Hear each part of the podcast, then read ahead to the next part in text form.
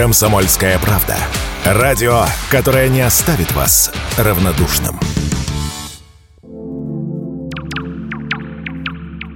В России взялись за экстрасенсов. В Госдуме развернулся спор между теми, кто хочет узаконить деятельность астрологов и колдунов, и теми, кто хочет запретить ведьм и нумерологов. Сторонники регулирования паранормальной деятельности говорят о том, что таким образом бюджет России ежегодно будет пополняться многомиллиардными налогами. Те же, кто выступает против экстрасенсов, заявляют, что деятельность магов и шаманов противоречит духовно-нравственным ценностям нашей страны. И лучше эти силы направлять на развитие образования и науки. Обе стороны планируют подготовить законодательные законодательные инициативы на эту тему. Сами представители эзотерических профессий говорят о том, что как-то регулировать эту деятельность все же не надо, особенно тех, кто занимается лечением. У них должна быть соответствующая квалификация и показатель вылеченных пациентов. Об этом радио «Комсомольская правда» рассказал астролог, публицист, телеведущая Татьяна Борч.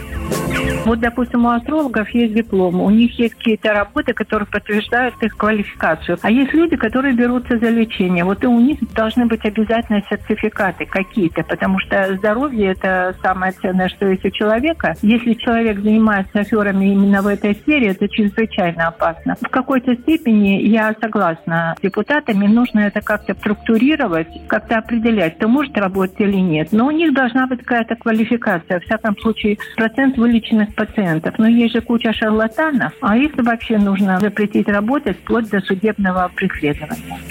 Сторонники науки уверены, что ситуация тут патовая. Если экстрасенсов запретить, то они переквалифицируются в психологов и консультантов, но продолжат заниматься магией. А в вопросе регулирования непонятно, как определить настоящего колдуна, если такие вообще существуют. Такое мнение радио «Комсомольская правда» высказал популяризатор науки, редактор портала антропогенез.ру Александр Соколов как-то регулировать это нужно, но я не очень представляю вообще, как это делать. То есть вообще запретить, ну, наверное, это плохой вариант, что они там уйдут в подполье и будут продолжать. Регулировать, это что, лицензии им выдавать? На ясновидение я не очень понимаю. На фоне того, что всякие астрологи в телевизоре торчат постоянно, некоторые крупные деятели бизнеса и политики, вообще фактически не скрываясь, консультируются с астрологами, трудно мне представить, какие меры тут можно принять.